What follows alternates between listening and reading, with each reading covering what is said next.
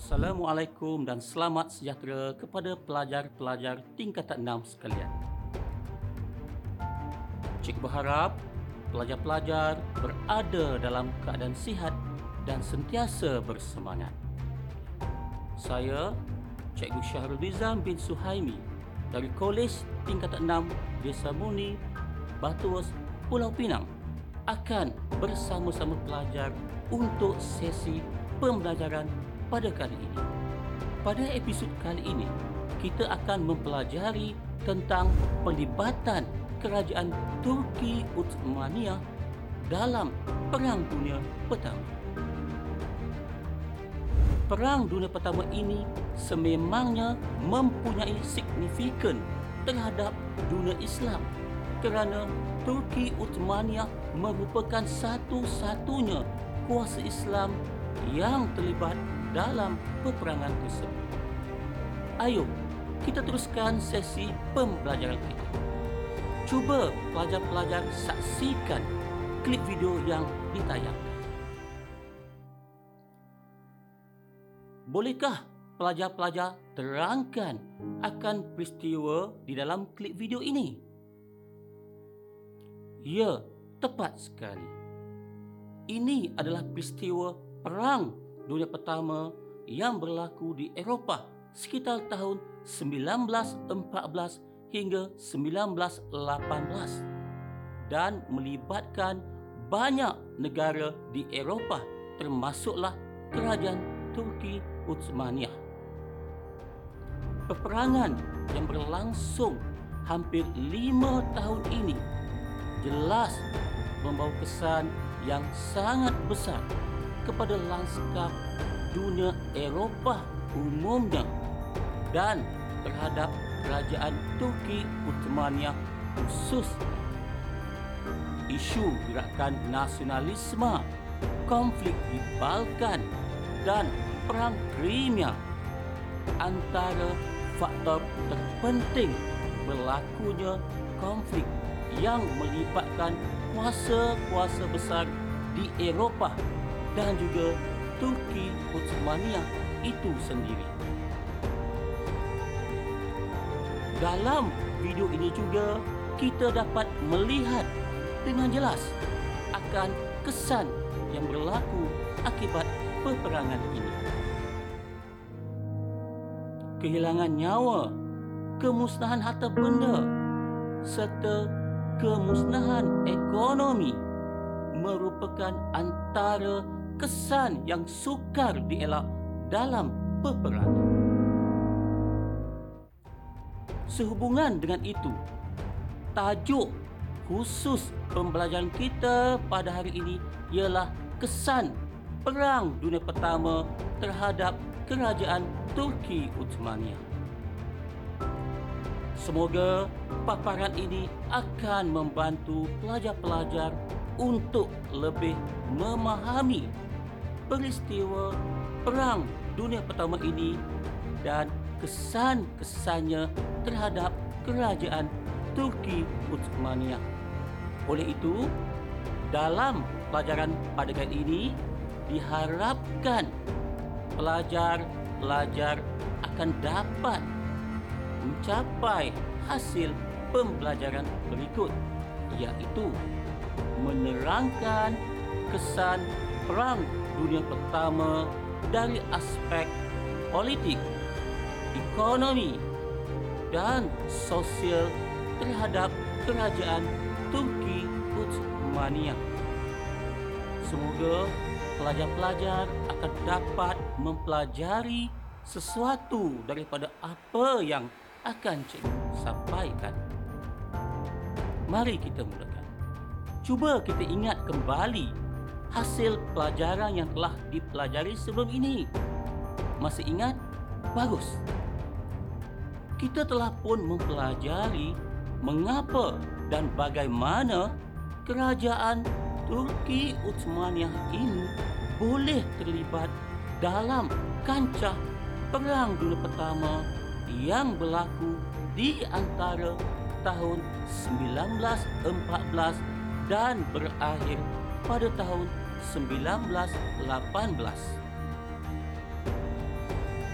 Perang Dunia Pertama ini melibatkan dua buah kuasa iaitu kuasa pusat atau Triple Alliance dan kuasa bersekutu atau Triple Entente. Kuasa pusat diwakili oleh Jerman, Austria-Hungary dan Turki Uthmaniyah. Manakala kuasa bersekutu diwakili oleh Rusia, British dan juga Perancis. Walaupun kerajaan Turki Uthmaniyah mendapat sambutan daripada dunia Islam kerana pengisytiharan jihadnya namun sasarannya tidak tercapai apabila kuasa pusat yang diwakilinya kalah dalam peperangan tersebut. Tahukah para pelajar bahawa kerajaan Turki Uthmaniyah yang dianggap kuasa besar Islam semakin diganyang dalam bentuk penjajahan era baharu dan jurang dengan kuasa barat semakin melebar seperti sebelumnya. Baiklah. Sekarang mari kita kaji apakah yang terjadi terhadap kerajaan Turki Uthmaniyah selepas kekalahan dalam Perang Dunia Pertama tersebut. Ayo, mari kita kupas satu persatu. Kita mulakan dengan kesan politik terlebih dahulu. Ya, kita tahu bahawa kerajaan Turki Uthmaniyah merupakan sebuah empire Islam yang sangat besar. Disebabkan peperangan ini, kerajaan Turki Uthmaniyah telah kehilangan wilayah-wilayahnya. Negara-negara yang keluar dari kerajaan Turki Uthmaniyah ini akhirnya telah membentuk negara bangsa sendiri di atas dasar kolonisasi pihak yang menang seperti British dan juga Perancis. Bolehkah pelajar-pelajar senaraikan wilayah-wilayah Turki Uthmaniyah yang telah berpecah dan membentuk negara bangsa mereka sendiri? Ya. Antara negara bangsa baharu yang muncul selepas peperangan tersebut antaranya Czechoslovakia, Estonia, Lithuania, Serbia, Montenegro, Croatia, Bosnia, Herzegovina, Latvia dan Slovenia. Mungkin banyak lagi negara bangsa baharu yang boleh pelajar berikan.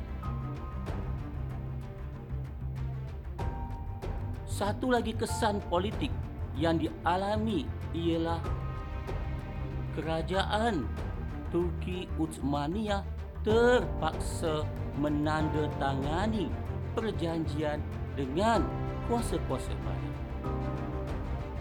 Persoalannya, kuasa barat manakah yang terlibat? Cuba kita lihat perjanjian Sykes-Picot pada tahun 1916. Perjanjian Sykes-Picot pada 16 Mei 1916 merupakan satu perjanjian rahsia yang ditandatangani oleh dua orang diplomat iaitu Sir Mark Sykes dan Picot Georges yang mewakili negara British dan Perancis semasa Perang Dunia Pertama. Dalam perjanjian ini, Sykes dan Picot telah merancang untuk membahagikan Empire Uthmaniyah apabila berakhirnya Perang Dunia Pertama. perjanjian ini telah membahagikan wilayah-wilayah milik umat Islam di Syria, Mesopotamia, Lubnan dan Turki Silisia untuk diletakkan di bawah kawalan kerajaan Perancis. Manakala Palestin, Saudi, Jordan dan kawasan sekitar Teluk Parsi dan Baghdad adalah di bawah kawalan kerajaan British. Walaupun secara literalnya kesemua wilayah ini tidak ditakbir oleh kedua-dua kerajaan ini namun secara amnya mereka mempunyai pengaruh di dalam semua jabatan pentadbiran kerajaan wilayah tersebut. Walau bagaimanapun, ibu kota Palestin iaitu Baitul Maqdis diletakkan di bawah pentadbiran antarabangsa. Kehilangan wilayah-wilayah ini hanya disedari oleh kerajaan Turki Utsmaniyah setelah rancangan tersebut didedahkan oleh rejim Bolshevik yang menguasai Rusia selepas revolusi Rusia 1917. Seterusnya, kita lihat pula perjanjian Mudros 1918.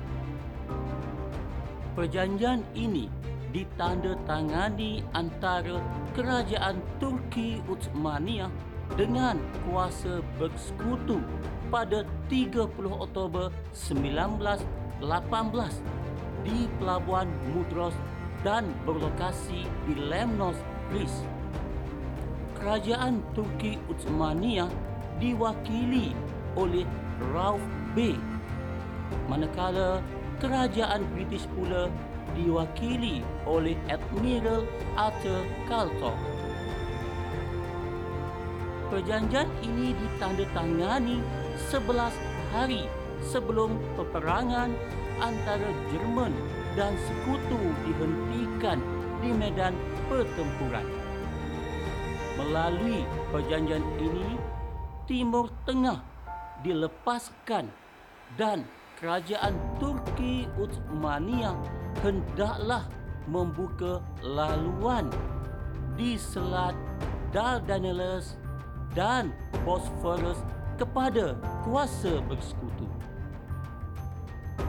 Penyelesaian paling awal ini memberikan kesan kepada kerajaan Turki Utsmaniyah. Perjanjian gencatan senjata Mudros ini menyebabkan banyak wilayah Turki Utsmaniyah dikuasai British, Perancis, Rusia dan Itali.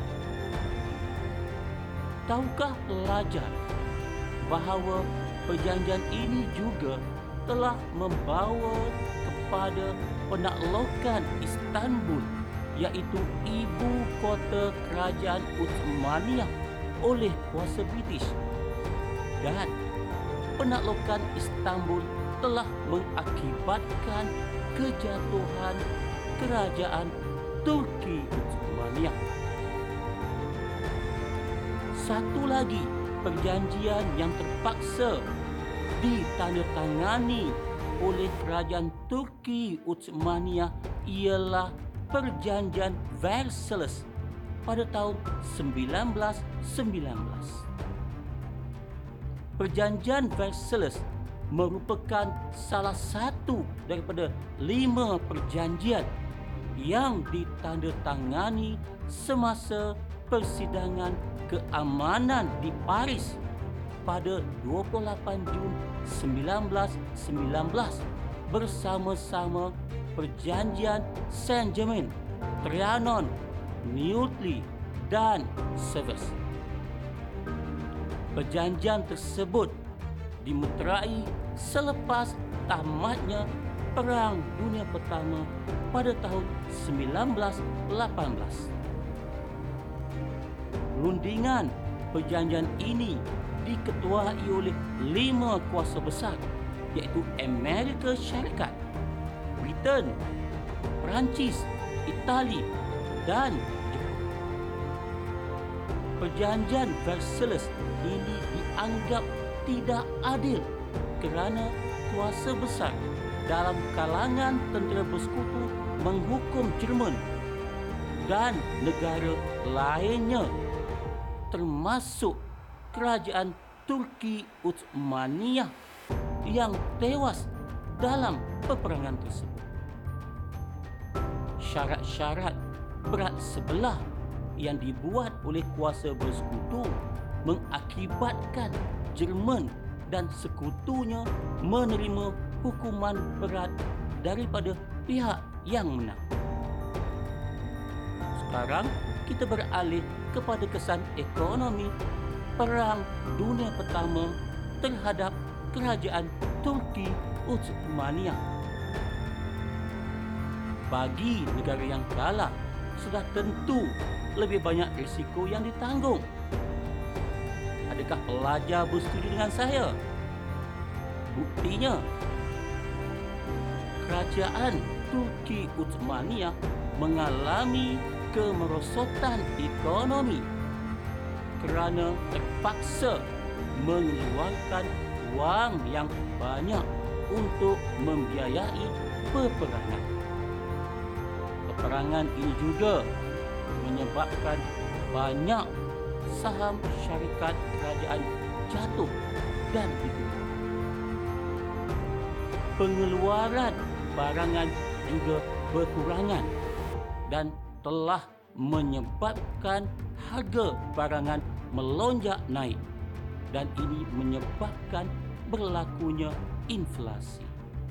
Contohnya, pengurangan dalam pengeluaran tanaman gandum. Lebih malang lagi, negara yang kaya dengan sumber sudah dikuasai oleh kuasa barat. Contohnya Iraq yang kaya dengan sumber minyak.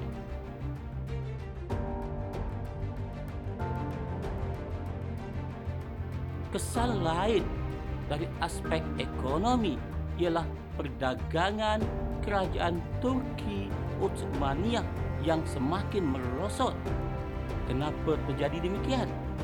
Tentu pelajar boleh mencari punca.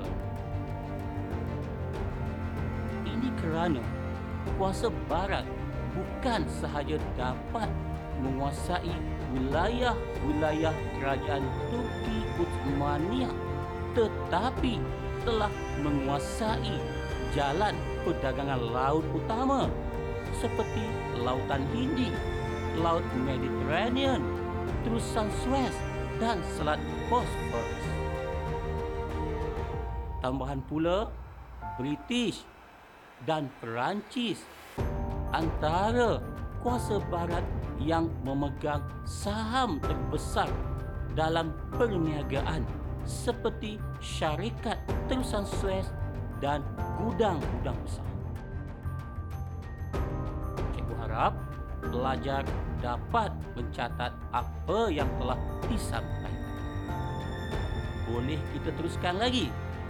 Kita lihat pula kesan sosial yang terjadi akibat Perang Dunia Pertama ini. Apa yang berlaku? Ya, berlaku kemusnahan harta benda dan nyawa. Kesan dari peperangan tersebut hampir 3 juta rakyat Turki Uthmaniyah telah terkorban dan ini telah mencecaskan kestabilan sosial.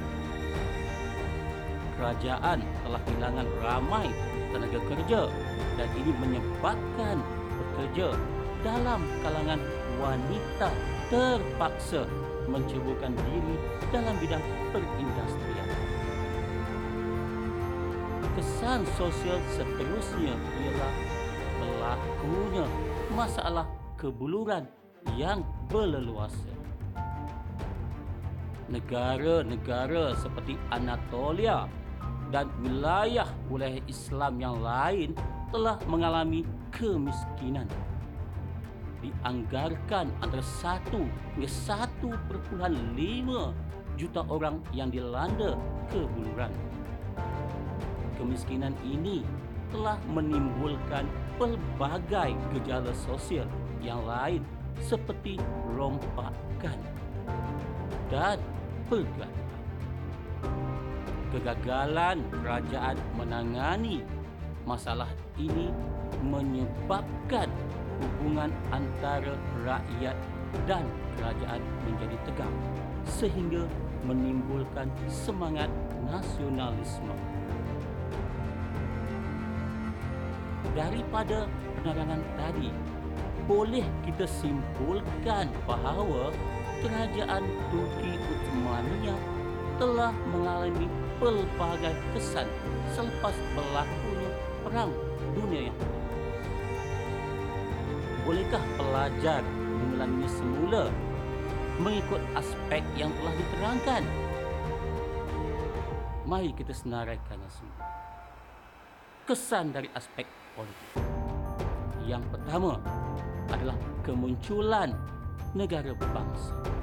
Dan yang kedua, Turki Uthmaniyah terpaksa menandatangani perjanjian dengan kuasa-kuasa baru. Dalam aspek ekonomi pula, isi pertama adalah kemerosotan ekonomi Turki Uthmaniyah dan kedua perdagangan yang merosot akhir sekali dari aspek sosial. Yang pertama adalah berlakunya kemusnahan harta benda dan nyawa. Dan kedua, masalah kebuluran yang berlepas.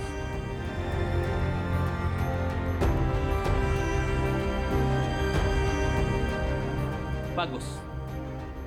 Sebagai musanya, bolehlah kita katakan bahawa pada penghujung tahun 1918 pertahanan kerajaan Turki Uthmaniyah mulai ibu. Ibu negaranya dikuasai dan wilayah-wilayah dalam empayanya Pelibatan kerajaan Turki Uthmaniyah dalam Perang Dunia Pertama bukan sahaja dilihat gagal mengawal kuasa barat dari menjajah wilayah-wilayahnya. Tetapi perangai ini telah membawa perubahan lanskap yang besar kepada dunia keseluruhannya. Baiklah pelajar semua, kita telah sampai ke penghujung perbincangan ilmiah ini bagi memastikan pelajar benar-benar menguasai yang tadi, mari kita selesaikan persoalan. Kita lihat soalan peperiksaan STPM tahun 2017. Penglibatan Khalifah Utsmaniyah dalam Perang Dunia Pertama memberi kesan politik, ekonomi dan sosial kepada kerajaan Turki Uthmaniyah bincangkan. Bagaimana? Boleh pelajar berikan jawapannya? Mari kita cuba lihat pula soalan yang kedua. Soalannya berbunyi begini. Sejauh manakah kemunculan negara bangsa baharu merupakan kesan utama kekalahan Turki Uthmaniyah dalam Perang Dunia Pertama.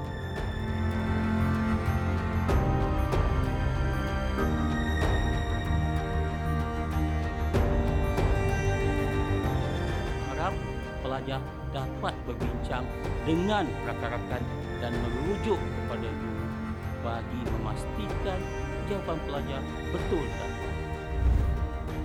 akhir kata semoga pelajar mendapat manfaat dan tiba atas tadi. Yang baik kita jadikan teladan dan yang buruk kita jadikan sebab. Bertindaklah mengikut kewarasan akal. Selamat maju jaya. Sehingga berjumpa lagi.